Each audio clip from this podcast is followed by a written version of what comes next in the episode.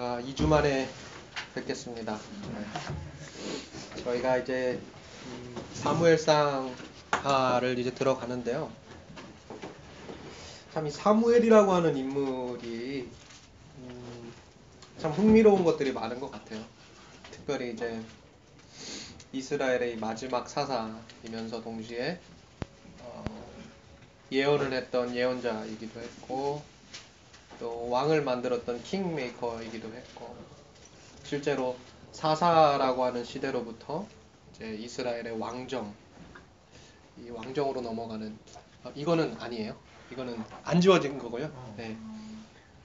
사사 시대로부터 이제 왕정 시대로 넘어가는 그 중간기에 끼어 있었던 인물.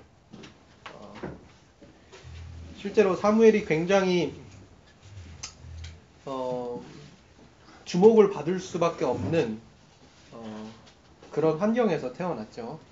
네, 그 어미 한나가 불임이었고, 그리고 그 불임으로 인해서 그 어미가 성전에 가서 울부짖어서 기도함을 통해서 응답받고 그 아이가 태어났는데, 그 아이를 하나님께 드리죠.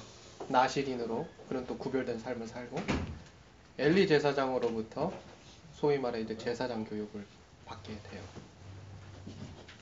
사무엘 상부터 이어지는 이런 내용들이 사무엘이 참 성경이 주목하고 있는 인물이구나, 이런 생각을 하게 만들고, 사무엘 스스로도 막중한 책임을 가지고 리더십을 발휘했던 것 같아요.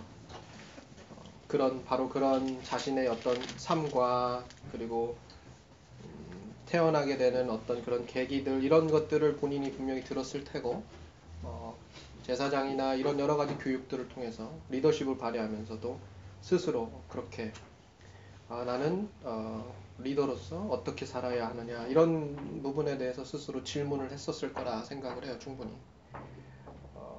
그렇기 때문에 그가 이제 왕정으로 넘어갈 수밖에 없는 여러 가지 환경 속에서, 특별히 엘리 제사장의 두 아들도 어떻게 됐나요? 하나님 앞에서 득죄하고, 그리고 율법을 지키지 않았고, 결국 그들이 대를 잇지 못하고 죽임을 당하게 되는 그런 일들을 보게 되는데, 이 사무엘도 마찬가지. 엘리도 14대 사사예요. 그리고 마지막 15대 사사가 사무엘인데, 사무엘도 이스라엘 백성들에게 보기에, 그리고 하나님 보시기에 어땠나요? 홈리와 비나스처럼 완벽하지 않았어요. 그러니까 그 전을 보았던 사무엘로서는 인간적으로 저희가 한번 생각을 해보면 그래요.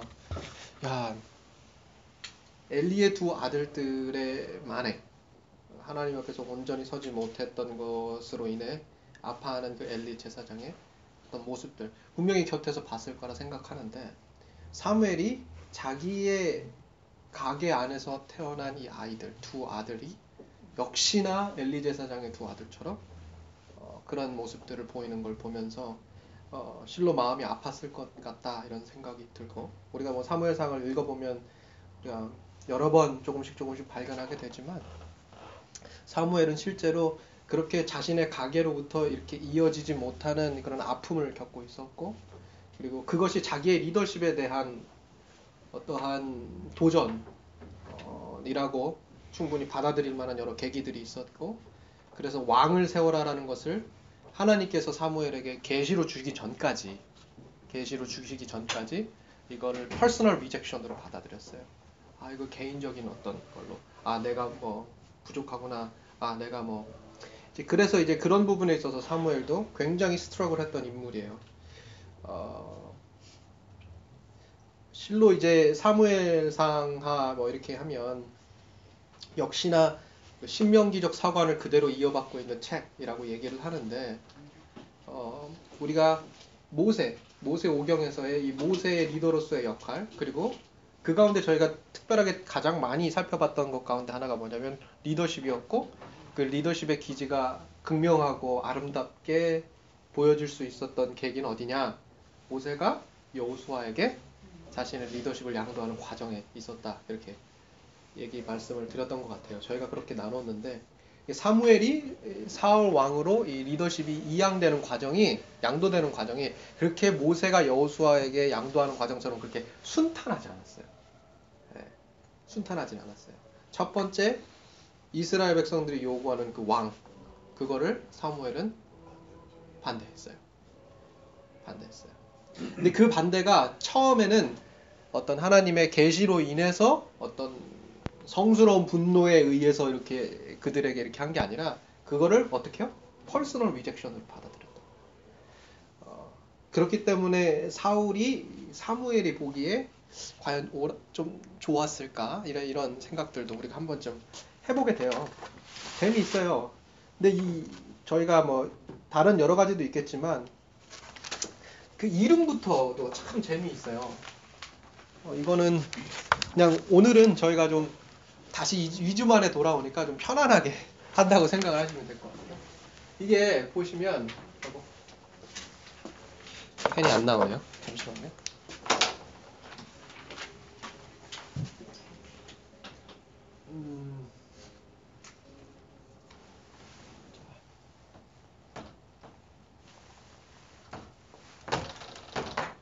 이 보시면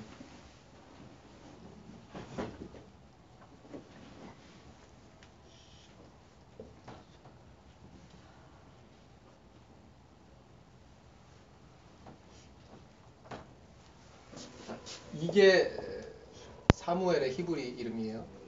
이게 사울의 히브리 이름이에요. 자, 샤엘 이러죠. 샤엘 이렇게 하고 샤올 이러잖아요. 자, 그 보시면 그 보이세요? 네. 이거 캐릭터 하나 다른 거? 네. 그 이런 걸 보면 재미있어요. 사울과 이 사무엘의 관계가 되게 재미있어요. 그리고 그 사무엘상을 이렇게 저희가 이렇게 쭉 읽다 보면 이 문장의 전후 관계나 이런 것들을 보게 되면요. 사울이 이제 크게 실수를 해요. 첫 번째는 뭐였어요? 제사를 자기 마음대로 드렸잖아요. 근데 자, 우리가 역사라고 하는 거 저희가 처음에 살펴볼 때 누구의 관점으로 읽느냐 이거에 대해서 굉장히 저희가 얘기를 많이 했잖아요. 제가 사울의 관점에서 읽자라는 얘기가 아니에요. 단순히 그렇게 하자는 얘기가 아니라 우리가 한번 바꿔서 한번 보자는 거예요. 바꿔서 한번 생각해보고 그게 무슨 의미를 우리에게 전달해주고 그 의미를 통해서 우리가 성경을 바라볼 때 그리고 우리의 삶을 돌아볼 때 이렇게 이걸 어떻게 또 적용할까 이런 문제들을 한번 고민해보자는 거예요. 고민해보자는 거지 이게 맞다 틀리다 이런 문제는 아니에요. 제가 지금 얘기하고 싶은 건 사무엘상을 이제 읽어보실 거잖아요. 이 성경 파노라마라는 시간 자체가 제가 기본적인 틀을 여러분들에게 제시해드리고 그리고 그 틀에 따라서 여러분들이 이제 성경을 읽어내려 가시는 건데 이제 사무엘상을 쭉 읽다 보시면 어떤 걸 발견하시게 되냐면 사무엘이 하나님한테 계시를 받기 이전에 사울을 계속해서 리젝트하는 그런 말들을 해요. 그 중에 하나는 이제 제사에 대한 부분, 이거 굉장히 중요해요. 이게 우리가 성경을 읽어보면 이 제사와 그리고 전쟁이라고 하는 거, 제사장과 왕의 역할이 분명히 구별이 되죠. 그런데 실제 왕정이 돌입해서 뒤로 가면 갈수록 왕이 이 제사를 드리는 행위까지도 커버하게 되는 모습들을 성경에서 우리가 보게 돼요. 근데 이때만큼 이게 구별되어 있는 건데 사무엘이 자 한번 생각을 해볼게요. 두 가지를 생각을 해봐야 돼요. 첫 번째 전쟁이에요. 전쟁이 났고 이 사람은 왕이잖아요. 그러면 전쟁에 앞서서 이 전선의 최전방에 어떻게 전운이 흘러가는지 모든 것들을 보게 되면 사울은 매번 매 순간순간마다 긴장할 수밖에 없고 이 전시태세를 계속해서 갖춰야 되는 인물이에요. 그런 모습들을 갖춰야 된다고요.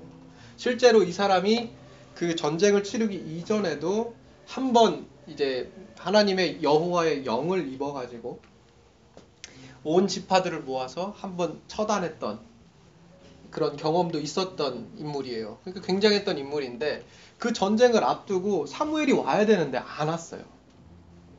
성경을 읽어보시면 7일까지 오지 않았단 말이에요.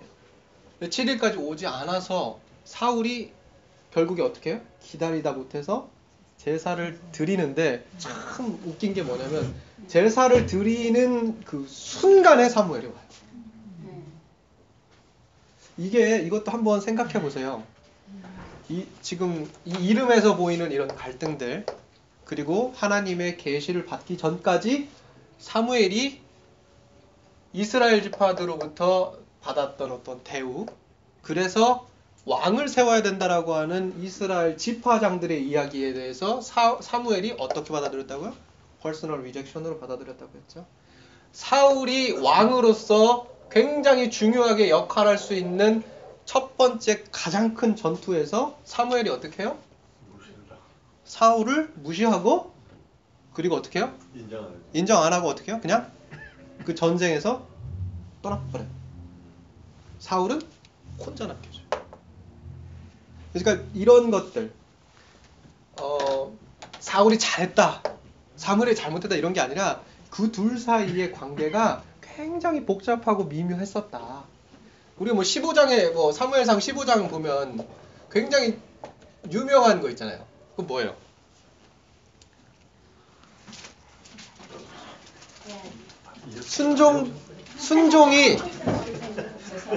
순종이 뭐예요?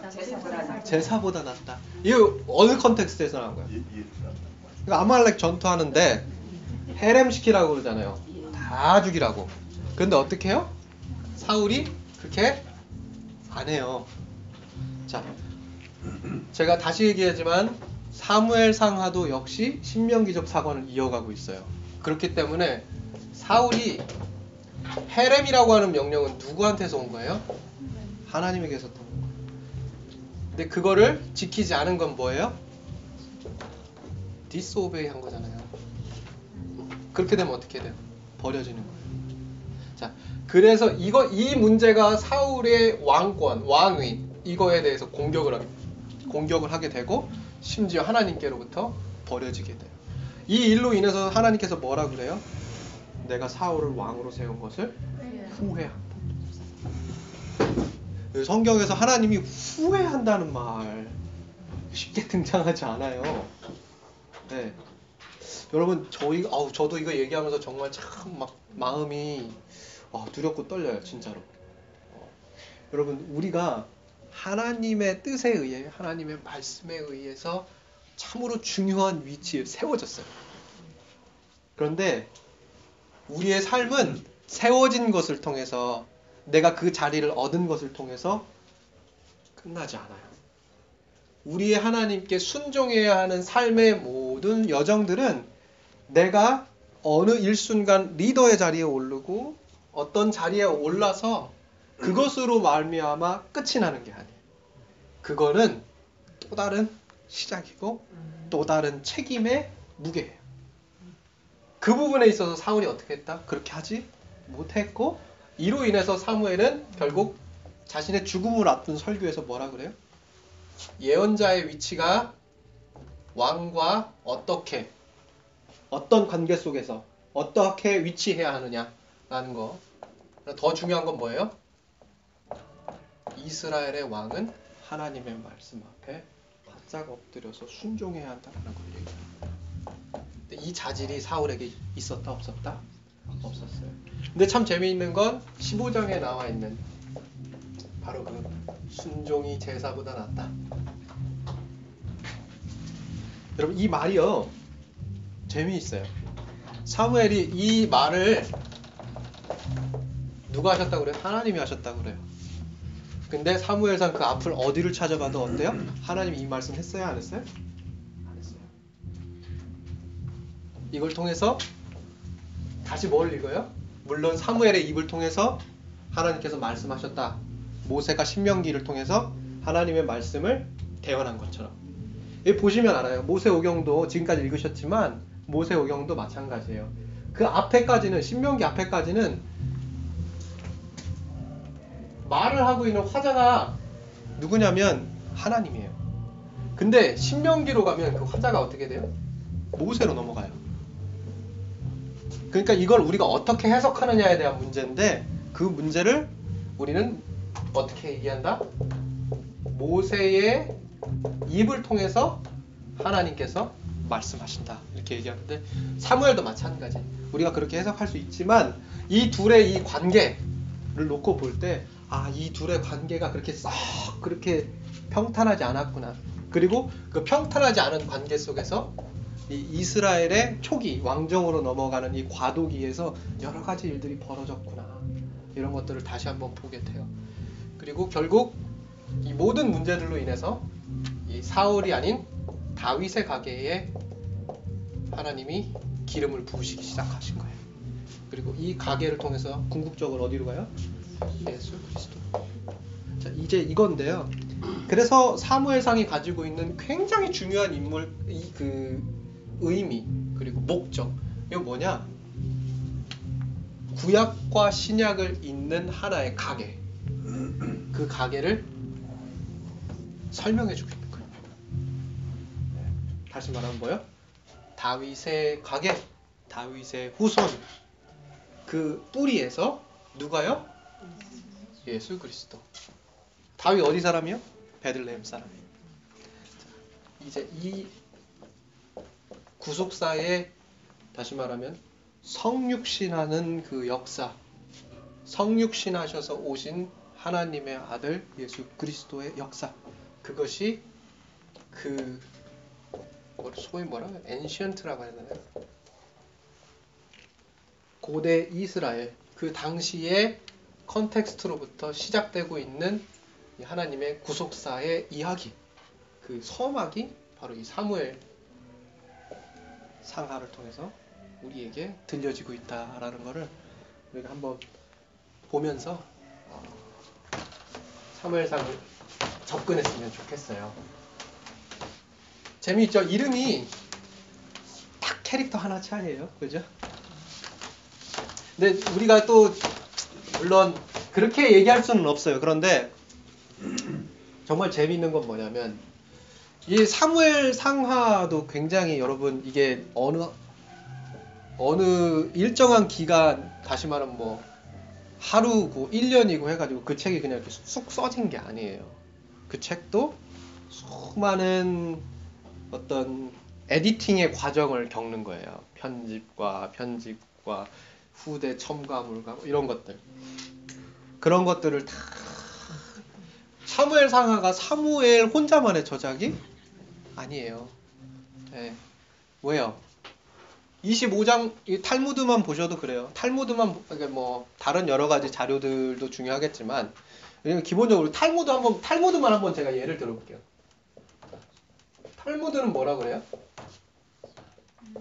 3상 25장으로부터 여기까지가 사무엘이라고 그래요.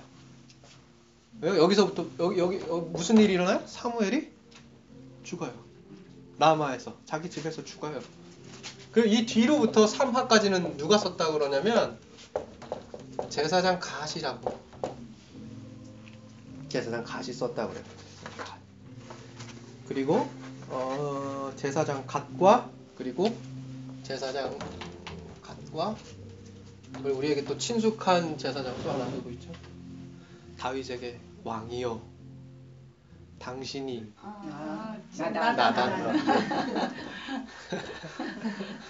나단. 자, 이 둘에 의해서 이게 3화까지, 25장 이후부터 3화까지 쓰여졌다. 이게 이제 탈무드 전통에서 얘기하는 건데, 실제로 우리가 뭐 이것도 얘기를 둘 수 있겠지만, 그 사무엘상에 등장하는 뭐 여러 가지 지명들, 뭐 지글랏이라든지 이런 거 같은 경우에는 그 르호보암 시대 때나 이렇게 나오는 지명 이름이고, 그리고 또 뭐 우리가 사마에서 보게 되면 삼상에서 또 뭐가 있냐면 은 3개, 3개를 또 사울의 사환이 사무엘에게 주는 그런 장면이 또 등장하거든요. 이거 3개, 이거 언제적 얘기예요? 이거 페르시아, 이거 헬레니즘 가야 이게 나오는 그 금전단위잖아요.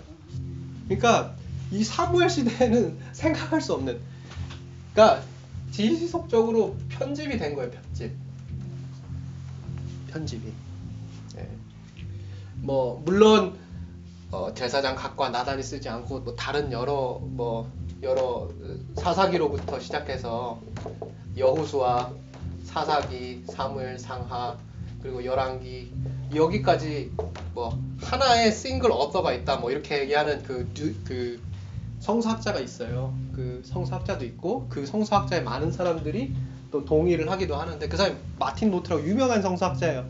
근데 그 모든 것들이 다 옳다 그르다 이런 게 아니에요. 그걸 통해서 지금 얘기하고 싶은 건 뭐냐면 많은 편집이 있었다. 그런 의미에서 이 사무엘이라고 하는 거 그리고 사울이라고 하는 거 우리가 이 이름 얘기를 제가 잠깐 하면서 여기까지 오게 됐는데 이게 어디에 적혀있다 이런 게 아니라 이렇게 그냥 상상을 한번 해보는 거예요. 자, 사무엘이 물론 유대 텍스트에도 있지만 여러분 이슬람에 있는 쿰란 텍스트에도 있어요. 네, 사무엘이 동일하게 등장해요. 그런데 그 쿰란 텍스트에 등장하고 있는 사무엘은 이름이 없어요. 쿰란은 뭐라고 얘기하냐면 프로페스라고 예언자, 한 예언자 하면서 사무엘의 일대기에 대해서 적고 있거든요. 근데 이 역사서는 어떻게 해요? 이 수많은 편집을 통해서 역사서를 계속해서 했던 이 사무엘상을 기록했던 이 어떤 싱글 무슨 어떠라든지 아니면 다른 편집을 했던 수많은 사람들이라든지 아니면 제사장 가시라든지 나단이라든지 이 사람들은 뭐라 그래요? 이 사무엘을 사무엘이라고 불러요. 이름이라고. 근데 이렇게 생각해 보는 거예요. 야, 왜 하필 사무엘이라서 그 캐릭터 하나만 바뀌어져 있을까? 사울이라는 사람의 이름 뭐야? 사무엘은 뭐야? 샤얀. 그리고 뭐야? 샤울 A U 요거 하나만 바뀌는 거. 그들의 계속되는 그 컨플릭트 지금 제가 계속 말씀드렸잖아요. 텐션이 있다. 요거 하나만 바뀌는 거예요. 그런데 어떻게 해요? 이 둘 사이의 리더십도 왔다 하는 거예요. 어디에다 네. 이런 것들을 보면서 우리가 한번 생각해 보는 거예요. 야, 리더도 너무너무 중요하고 리더의 역할도 중요하고 책임도 중요하고 너무너무 중요한데 무언가 힘과 권한과 어떤 역할을 양도하는 과정에서 우리가 지혜롭지 않으면 참 어려움을 당할 수 있겠다. 이런 생각. 파도 있을 거 아니야. 따라다니는 파도 있을 거 아니야. 그렇죠. 제사장을 따르는. 네. 목사님 상상으로 이렇게 같이 하나 여쭤보겠는데 네. 성경에는 물론 없습니다. 네. 두 분의 그 제사장하고 그 사울 왕의 나이는 얼마나 차이 날 것 같습니다.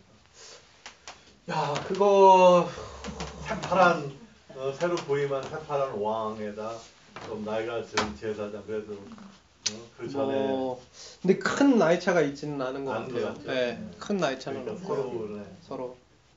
근데 목사님 사울이 왕으로 때문에 해서 그때부터 우리가 좀 영적으로 타락이 되지 않았을까 생각도 들어요. 왜냐하면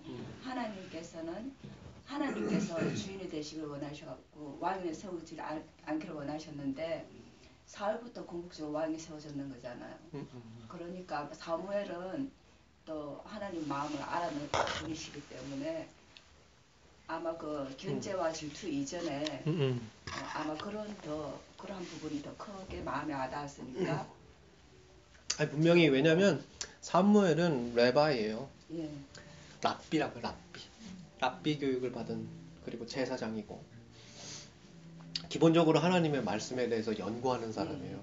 그러니까 하나님의 마음과 심정을 대변하는 인물이기도 하고 그것에 대해서 가르치는 인물이기도 하는 그런 교육가이기도 하고 그러니까 여러 가지 역할을 했던 인물이란 말이에요.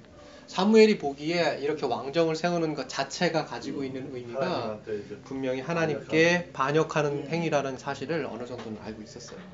그런데 그가 그럼에도 불구하고 이 사울을 왕으로 세우려는 이런 과정 속에 그리고 그 지파장들과 이스라엘 지파들의 이런 목소리들 속에 여러 가지 어떤 심경의 변화가 있었던 것도 사실 우리가 생각하지 않을 수는 없어요. 네, 그 부분에 그렇잖아요. 이거 여기까지 인도했고 이게 보시면 이거 사무엘상 7장을 보시면 그 이전까지는 사무엘이 이제 뭐예요? 사무엘이 이제 그냥 성전에서 다시 말하면 하나님의 목소리를 이렇게 듣고 앞으로 이스라엘에게 있을 일들에 대해서 하나님께 계시를 받고 하는 이런 일들이 있었잖아요. 그 앞에, 맨 앞에는 이제 한나 어머니의 기도가 등장을 하고, 그 한나의 기도가 후에 어떻게 해요? 신약에 있는 마리아에 참가하고 계속해서 이렇게 연결이 되는 중요한 그런 내용들이 앞에 더 기록되어 있고, 그리고 또 뭐가 기록되어 있어요? 이 앞에 블레셋한테 법궤가 빼앗기는 거, 그래서 아스돗까지 실로에 있던 법궤를 이스라엘의 장로들이 억지로 가지고 가요. 왜요?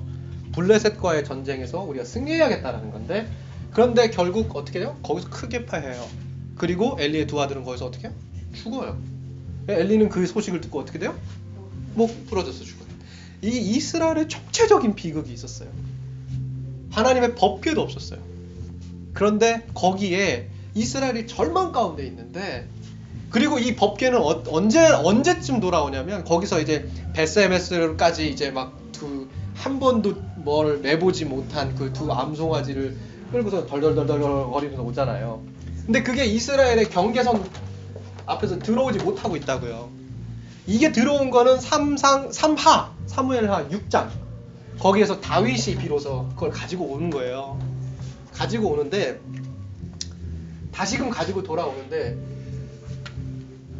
자, 법궤를 빼앗기고 제사장이 죽고 이스라엘의 14대 사사가 죽고, 그리고 한나의 기도를 통해서 불임이 있었고, 이런 것들이, 이런 텍스트들이 7장까지의 이어지는 이런 비극의 연속들이 가지고 있는 이스라엘의 현재 상태를 보는 거예요. 그런데 이렇게 하나님의 부재가 있다고 느껴지고 비극이 있다고 느껴지는 이런 전반적인 흐름이 이스라엘 전역에 탄이하게 이렇게 있을 때에, 존재하고 있을 때에, 사무엘상 7장에서 혜성같이 누가 등장해요? 사무엘이 등장해요. 그래서 사무엘이 어떻게 해요? 미스바로 모이라, 총회로 모이라. 그래서 거기에서 어떻게 해요? 참회해요. 참회. 뭐라 그러냐면요, 자 볼게요. 사무엘이 이스라엘 온 족속에게 말하여 이르되, 만일 너희가 전심으로 여호와께 돌아오려거든 이방신들과, 7장 3절이에요. 아스다롯을 너희 중에서 제거하고 너희 마음을 여호와께로 향하여 그만을 섬기라. 그리하면 너희를 블레셋 사람의 손에서 건져내시리라. 그러면서 어떻게 해요? 이스라엘 온 백성이 미스바 총회에서 하나님 앞에 참회하는 거예요. 그리고 하나님이 어떻게 해요? 그들을 블레셋의 손에서 건져주시라. 자, 사무엘이 가지고 있는 역할, 하나님이 부재하고 언약궤가 떨어지면서 하나님은 더 이상 이스라엘과 함께하지 않는다라는 이런 비관적인 수사들이 가득한 그런 정치적, 사회적, 경제적 그 환경에서 사무엘이 하나님께 돌아가자, 그 하나님 우리를 도우실 것이다 라고 하는 이 말씀, 그리고 이 말씀을 신뢰하고 돌아간 이스라엘, 그리고 그들에게 오셔서 그들을 구원하신 하나님. 자, 이게 굉장히 중요한, 우리가 꼭 봐야 할 텍스트예요. 이런 구조 속에서, 이러한 흐름 속에서 사무엘이 등장을 했고, 이곳에서 사사로, 제사장으로, 지도자로, 랍비로 열심히 역할했던 사무엘의 지위가 갑자기 괘씸할 수 있잖아요. 아니 어떻게 내가 이렇게 했는데. 이해하시겠어요? 왜 그 심경의 변화가 있을 수 있겠다. 그리고 그 가운데 사울과의 어떤 갈등이 존재할 수 있겠다. 여러분 보시면 사울이 어떤 인물이에요? 사울 대단한 인물이에요. 아유, 뭐 사울 대단한 인물이잖아요. 사울 어떤 인물이에요? 한번 얘기해 주세요. 잘생겼어요. 효도가 굉장히 깊은 사람. 자, 맞아요. 맞아요. 아버지의 굉장히 겸손했어요. 겸손했어요. 굉장히 겸손. 이 사람 베냐민 지파, 되게 작은 지파, 힘이 없는 지파 사람이에요. 힘이 하나도 없는 지파 사람. 그런데 자, 먼저 사울이라고 하는 사람. 자, 사무엘이라고 하는 사람은 이름이 무슨 뜻이야? 여호와 하나님께서 들으셨다. 그렇잖아요. 그런데 자, 보세요. 사울은 어떤 의미인 줄 아세요? 사무엘은 들으셨다. 여호와께서 들으셨다. 그리고 사울은 어떤 의미냐? 여호와께 구하였다. 이 둘이 굉장히 여러분 이런 관계들이 있어요. 되게 재미있어요, 그죠? 자, 그런데 이 베냐민 지파, 기스의 아들이었던 이 사람이 사사기 말기 아주 체계적이지 못하고 조직적이지 못한 이 이스라엘 지파의 첫 번째 왕으로 등극을 하게 되는데, 이 사람 굉장히 겸손한 사람이에요. 여러분 말씀해 주신 그대로 어떻게 해요? 사무엘상 9장을 보니까 어떻게 해요? 암낙이 찾아주잖아요. 암낙이 찾으라는 부모님 말씀에 산지 사방을 탁 돌아다녀서 그걸 찾아내요. 이거 대단한 인물이에요. 그리고 9장 2절에 보니까 뭐래요? 그보다 더 이스라엘 자손 중에 그보다 더 준수한 자가 없대요. 사무엘이 말한 나라의 일을 공적인 절차에 의해서 밝혀질 때까지 다른 사람에게 입도 뻥끗하지 않고 말하지 않았던 그런 인물. 입이 무거운 인물. 그게 사무엘상 10장에 기록되어 있어요. 그리고 사려 깊은 인물, 겸손한 인물. 그리고 아까도 얘기했지만 길르앗 야베스 사람들의 구원 요청에 의해서 군대를 이끌고 어떻게 해요? 암몬 자손을 격파했어요. 그때 어떻게 했죠? 여호와의 영이 임했다. 그리고 그 여호와의 영이 뭐랑 같은 말이라고 했죠? 삼손이 사자를 때려잡을 때. 그래서 어떻게 해요? 사울도 여호와의 영이 임했더니 소 한 겨리를 찢어서 그거를 각 12지파에 보내잖아요. 사울이요, 대단한 인물이에요. 그죠? 괜찮은 인물이에요. 근데 중요한 건 뭐예요? 삼손이나 사울이나 둘 다 괜찮은 인물이지만, 맞아. 그가 하나님의 사람이냐? 성경은 그걸 물어요. 괜찮은 사람이 많아요. 인간적으로 보면요, 훌륭한 사람이 많다. 그런데 성경의 관심은 그것도 있어요. 그게 적혀있지 않은 게 아니잖아요. 그게 성경에 기록되어 있다고. 너무너무 중요해요. 그런데 성경이 또 하나 중요하게 생각하는 게 뭐냐면, 너 하나님의 사람이냐. 그게 제일 중요한 것 같아요. 그렇죠. 그게 모든 것. 저는요, 이게 사울에 대해서 네. 아까 준수하고 멋있다고 해서 정선에 대해서 굉장히 네. 오늘 제가 그 숙부가 물었잖아요. 네. 사무엘 만나서 무슨 일이 있었냐 그랬을 네. 때 그 기이한 경험이 있잖아. 네, 맞아요. 그런데 말하지 않았잖아. 그래서 하나님이 저는 여기서 뭘 생각했냐면, 하나님 겸손한 자를 쓰신다. 아, 그럼요. 끝까지. 그것조차도 내 힘이 아니고 하나님께서 모셔야 된다 이런 생각. 저는 사울 여기 읽을 때 그 겸손함을 주신 마음이 맞아요. 근데 그 겸손해도 하나님이 사람이 아니니까. 처음에는 겸손했어요. 예. 처음에는. 맞잖아. 그런데 그렇게 생각하면, 그렇게 생각하면 성경이 참 캡션 마크가 많은데, 그러면 다 이렇게 시나리오가 돼 있잖아요. 하나님의 사람은 사울을 왜 이러고 또 저기 누구야 사울이고, 그렇다 보면 재미가 없어. 우리가 너무 재미없잖아. 우리에게 희망이 없잖아. 그래서 저는 그렇게 보고 싶지 않아요. 저는 성경을 바라볼 때. 이랬으면 사울을 어떻게 쓰셨을까 하나님. 이렇게 성경을 바라보니까 그래요, 저는 나 같은 게 뭘 하겠어요. 그러나 사울 같은 사람에게 네. 하나님 겸손하도록 그가 선택했지 않나. 그가 그걸 선택을 잘했으면 쓰임받지 않나. 이렇게 기대를 그럼요. 하고 싶어요. 정말 사실 저도, 왜냐하면 우리 인생이 결정되어 있다는 결정론만큼 슬픈 것도 없어요. 운명론만큼. 다시 말하면 뭐요? 우리 뭐 장로교 가면은 소위 뭐 이렇게 얘기하면은 너무 레디컬하긴 하는데요.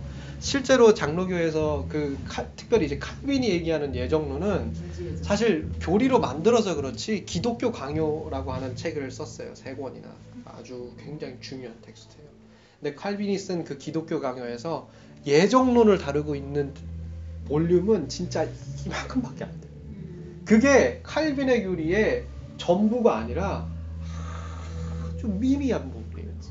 그리고 그 교리로 만들어서 그렇지 예정론이라고 하는 건 칼빈이 어떻게 깨달은 바냐면 그가 목회를 하면서 깨달은 거예요.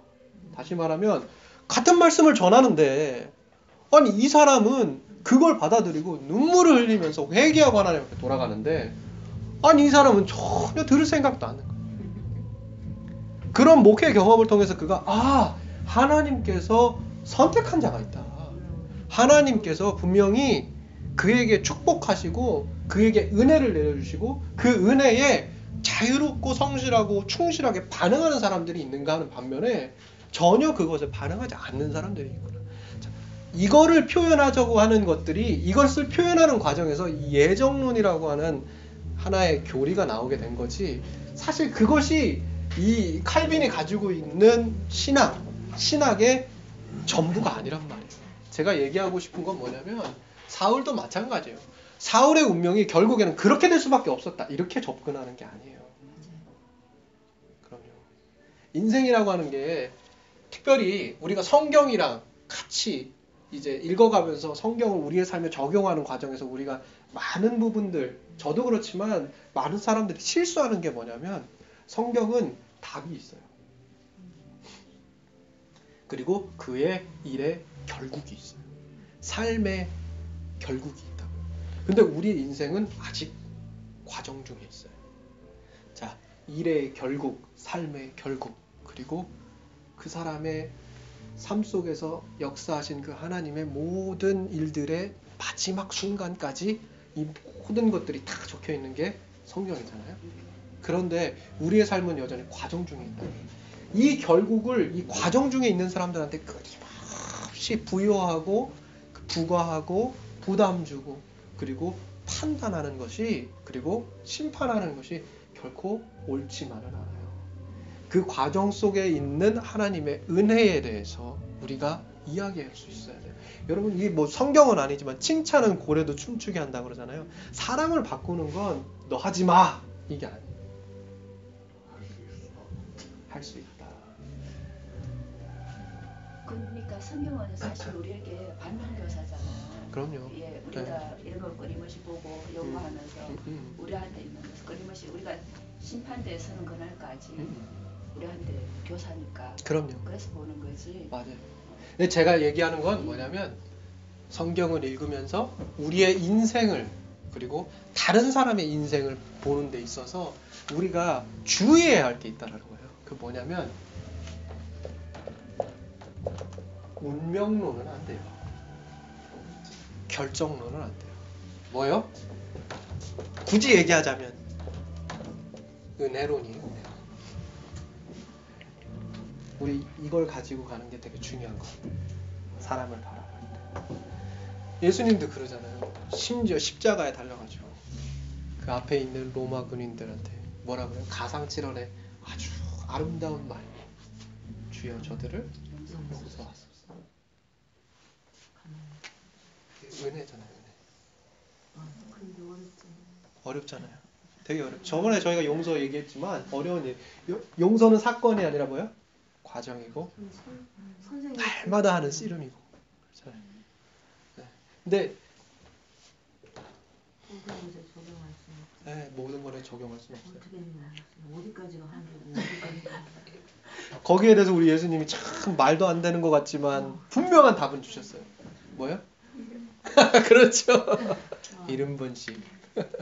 그래도 가면 똑같은 죄 범하시면. 똑같은 죄. 근데 이단적인 거 있잖아요, 목사님. 예, 어떤 거? 이단적인 거, 네. 이단적인 걸 가지고 그것이 지금 것처럼. 그래서 저기 공동체는 많이 지장을 주거든요. 네. 그랬을 때 어떻게 대처해야 돼요? 그럼 선생같이 되려고 하는 있어요, 그게. 그럼 그럴 때 어떻게 해야 돼요? 그러니까 참 교회 안에서 그게요. 그런 문제가 닥칠 때 어떻게 해야 돼요? 여호와의 증인도 그 사람들은 드러났으니까 그 사람들하고도 변론하지 말라고.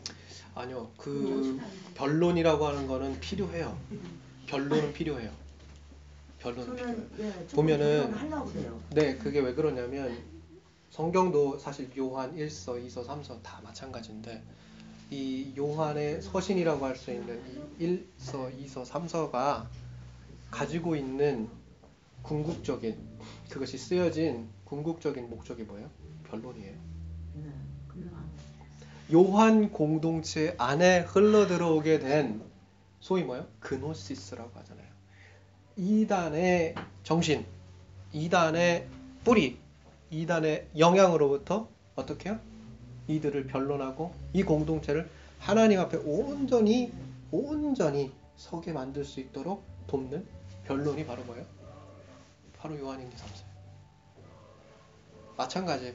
우리가 그 이단과의 어떤 여러 가지 문제가 있어요. 근데 그 문제를 대처하는 방법은 저는 그래요. 완력으로는 안 돼요. 누구든 힘을 쓰면 그러면 그 다음부터는 어떻게 돼요? 아, 그 사람 자유롭지 않아요. 힘이 써지면, 물리력이 들어가면 그럼 그 사람 어떻게 돼요? 아, 쫓겨나요. 같은 공동체 안에서도 얼마든지 깎여내릴 수 있어요. 왜요? 그 사람 무력을 사용했고 완력을 사용했고 물리력을 사용했대. 그 사람은 모든 걸 잘했고 잘못했고를 떠나서 어떻게라고 하는 부분에서 걸려 넘어지는 거예요.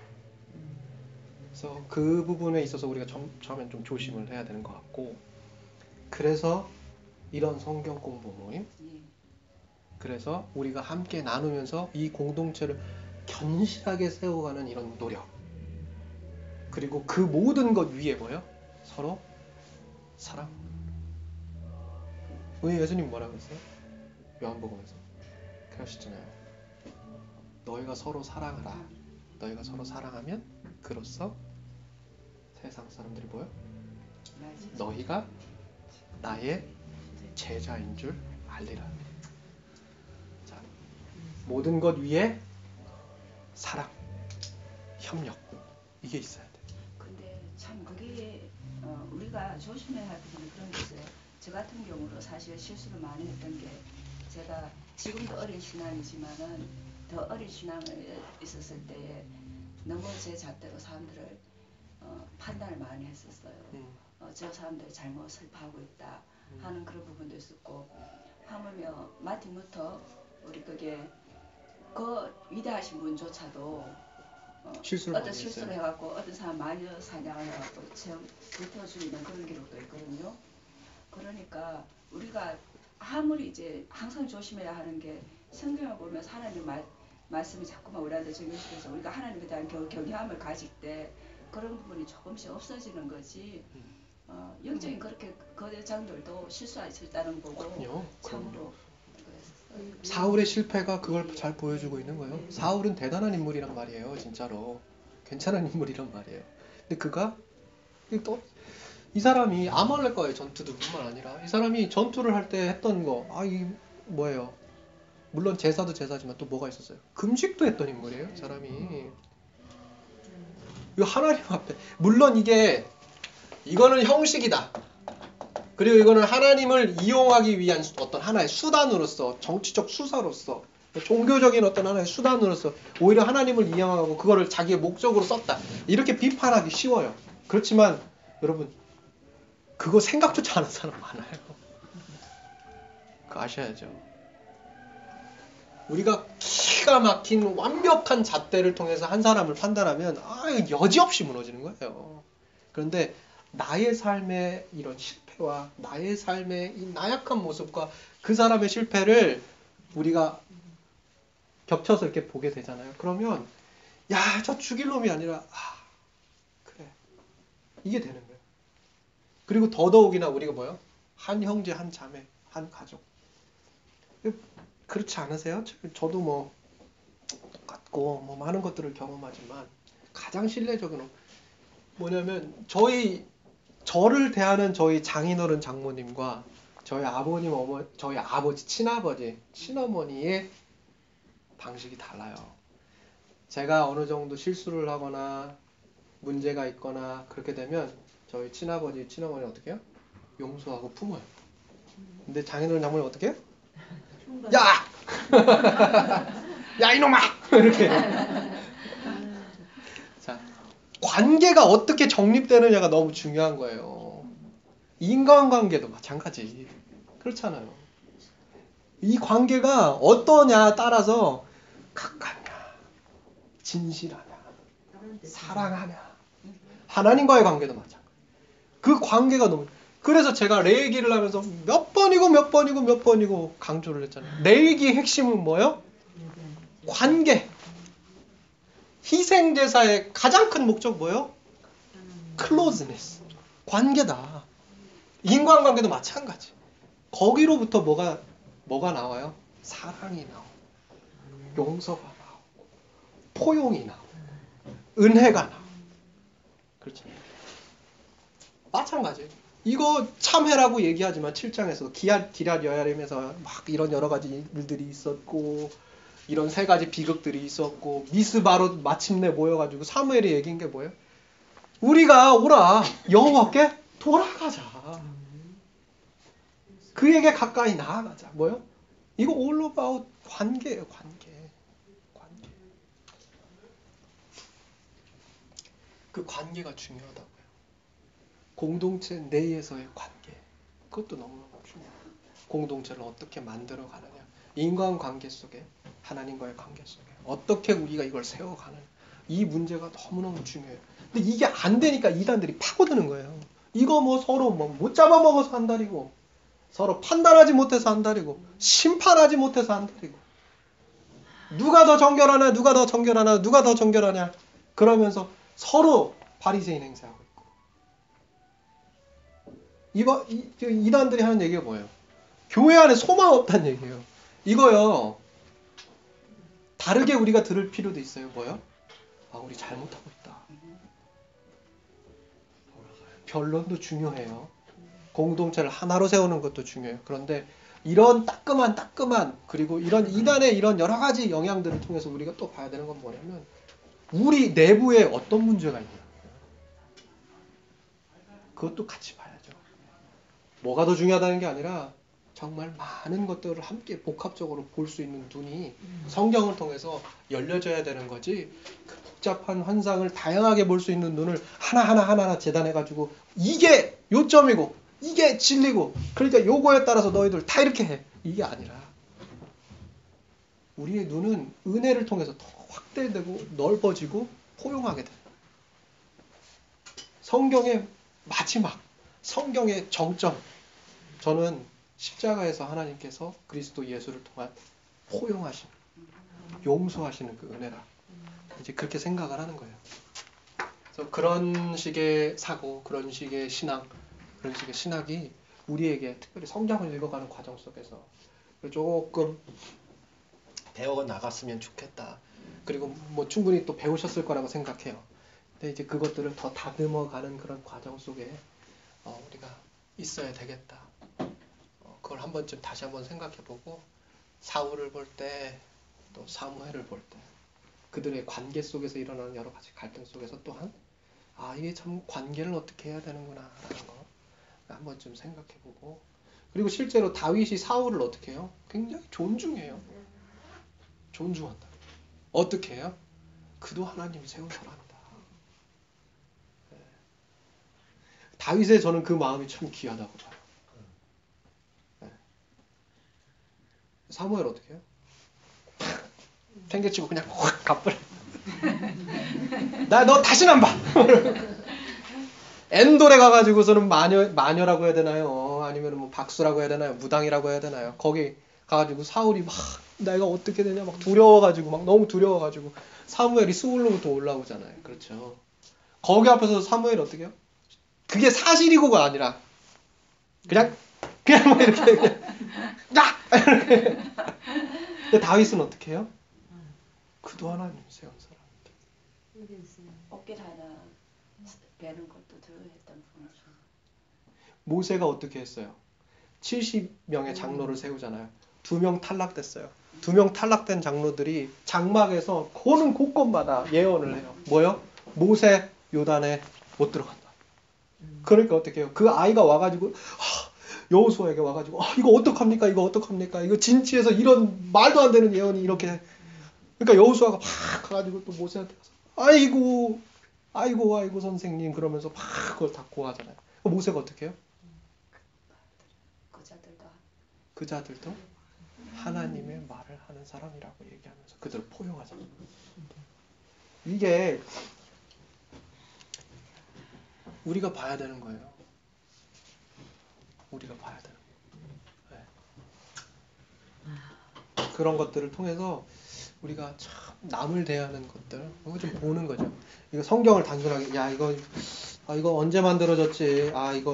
이거는 신명기인가 뭔가 이거는 이렇게 하는 것보다도 이거 어떻게 적용하고 이거 어떻게 내 삶에서 내가 이것들을 살아내기 위해서 씨름하느냐.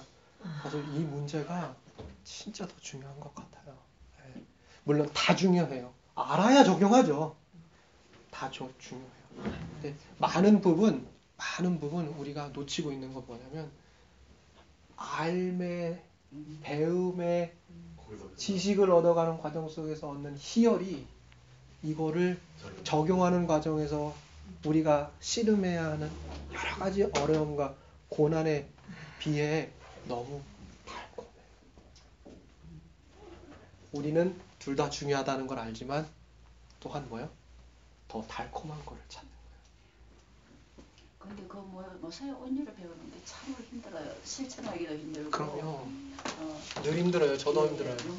저도 직장 생활에서 리더 자리에 있으면서 가끔 이렇게 밑에 있는 사람들이 그렇게 막 이렇게 비난할 때는 한번 이들어주고 싶어요. 그러면서도 하나님 내가 무서워서 뭐 해주지만 아니 가끔 그럴 때가 있어요. 아니 그럼요. 아니 누구나 그렇죠. 아니 가끔 그럴 때가 있는데 실제로 뭐 하지만 속에서는 어떤 정책들이 나지. 한 날이 왔다 갔다. 아유 한두 번인가요? 자 한번 밟아줄까. 그러니까 또. 그 가자는 공갈치지 마라 하니까 그 에베소서에서 또 그래 뭐 하는 거지. 아유 근데 그거를 공감할 수밖에 없어요. 우리 다 그런 모습들이 다 있잖아요. 우리 다 아담의 후손이에요. 근데 그 온유가 모세의 그 온유와 이제 하나님께서 마태복음에서 말씀하신 것처럼 온유하라 하는 그 말씀이 진짜 삶에 적용하기가 너무 힘들더라고요. 저는 그것을 만날 실험하는데 내 마음에서 드는 것조차 그래 못 되더라고요. 하려고 하면서도 그게 힘들어요. 온유가 얼마나 그럴까요? 갈망해 우리.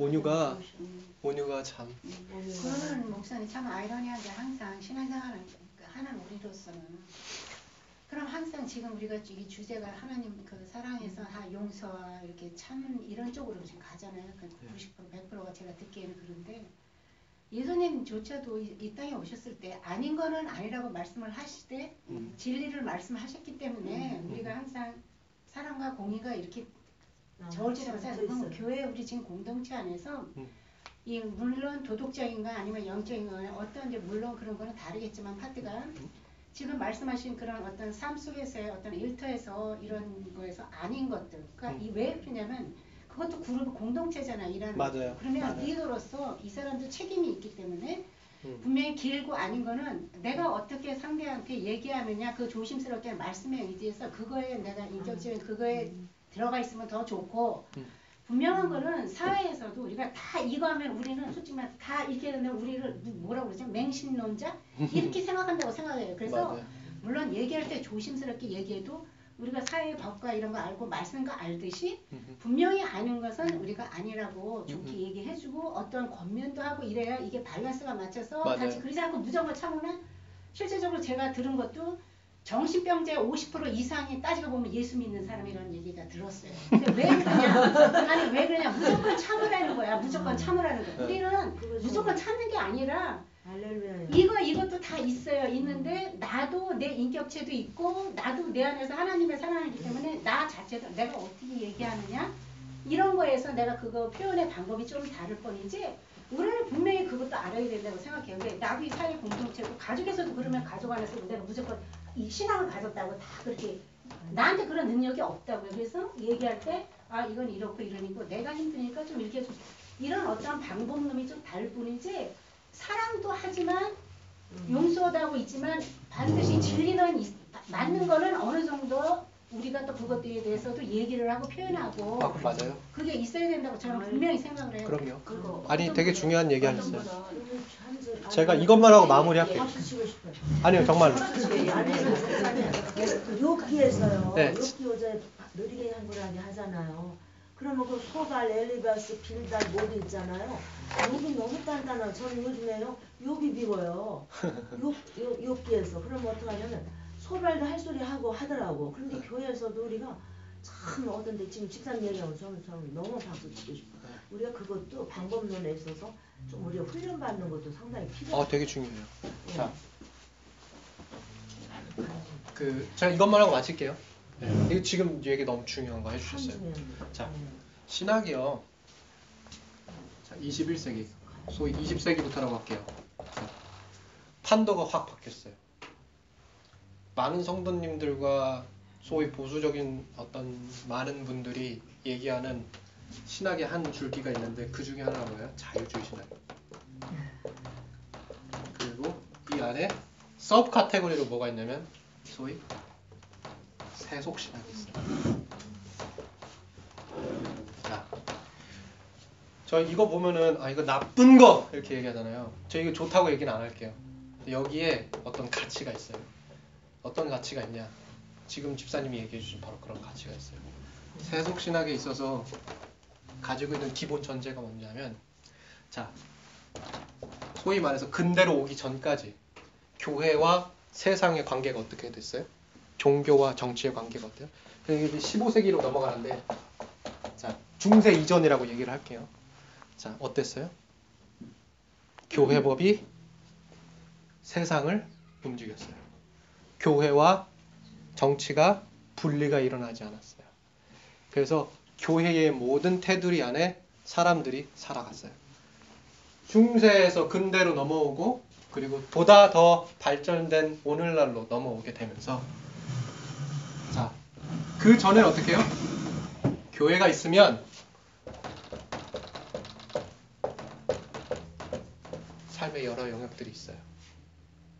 그런데 오늘날로 넘어오면서 어떻게 됐어요? 이제 이건 뭐 경제가 될 수 있고 정치가 될 수 있고 문화가 될 수 있고 예술, 뭐 교육 여러 가지가 있을 수 있잖아요. 그렇죠? 근데 이게 오늘날로 넘어오면서 어떻게 돼요? 교회가 이런 데로 갔어요. 그래서 교회에서 얘기하는 것들이 여기에 적용이 안 돼요. 교회의 언어, 교회의 가치가 여기에 쉽게 적용이 안 된다고요. 경제는 경제대로의 논리가 있고 정치, 문화, 예술, 교육 다 나름의 논리와 나름의 구조와 나름의 언어, 나름의 양식, 나름의 형식, 나름의 방식이 있는 거예요. 그럼 교회가 내려오고 그 위에 자리는 뭐가 교체가 되냐고? 아무것도 없네. 그냥 이렇게 공감. 이게 사회예요. 그전에는 이게 사회였고. 그렇죠. 그러면 이 세속신학은 뭘 해요? 자, 이렇게 달라졌잖아요. 그럼 교회가 이들과 어떤 관계를 가져야 되느냐 이걸 정의하는 거예요. 교회에 다니는 사람들이 이들과 어떤 관계를 가져야 되느냐, 어떤 방식이어야 되느냐. 그러면서 뭐 미국에서 신학하시는 분은 다 뭐 이건 뭐 수도 없이 들었을 거예요. 어떤 방식이요? 예전에 어떻게 해요? 교리 중심이었죠. 이거 해! 하면 해야 돼요. 근데 지금 집사님처럼 어떻게 해요? 그거 안 되는데요. 살아보니까 안 되네요. 저 어떻게 해요?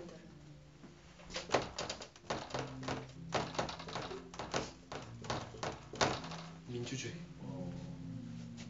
이제는 고압적이지 않아요. 어떻게 해요? 이제는 대화, 소통, 협력, 그리고 뭐요? 결정이라고 하는 과정을. 그런데 문제는 뭐냐? 그 모든 결정이다, 소통이다 하는 그런 과정에 그래서 제가 쉽게 말씀드릴게요. 이거 전문 용어 많아고 갑과 을이 있어요. 쉽게 말씀드릴게요. 자, 그럼 그 모든 과정에 갑하고 을이 동일하게 들어가가지고 같이 그 모든 일들을 하냐? 아니요. 을은 안 해요. 을은 초청되지 않아요. 갑만 해요. 그 결정에 따라서 을은 따를 뿐. 그럼 이렇게 돼요? 안 돼요. 안 돼요. 이렇게 세상이 이런 사회라고 얘기는 하지만 실제로 이런 일이 벌어져요? 안 벌어져요. 그러니까 뭐예요? 21세기 신학, 세속 신학 뭐 이렇게 얘기는 하지만 이 사람들이 고민하는 게 뭐예요? 윤리예요. 우리가 어떻게 살아야 되냐라는 거예요. 아예 잘 안 된다 이거예요. 우리 해봤더니 잘 안 된다. 해봤더니 교회에서 얘기하는 많은 공적인 가치들이 여기에 잘 적용이 안 된다는 거예요. 그거 어떻게 해야 돼? 고민 좀 해보자는 거예요.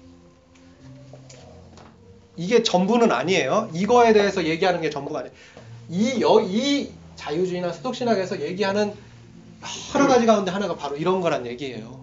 네? 이걸 통해서 우리가 발견해야 되는 게 있잖아요. 발견해야 되는 가치가 있어요. 어떻게요? 교회는 더 이상 고압적일 수 없어요. 사회에서. 그렇기 때문에 대화하는 스킬, 소통하는 스킬, 이게 중요한데, 제가 얘기하는 대화와 소통,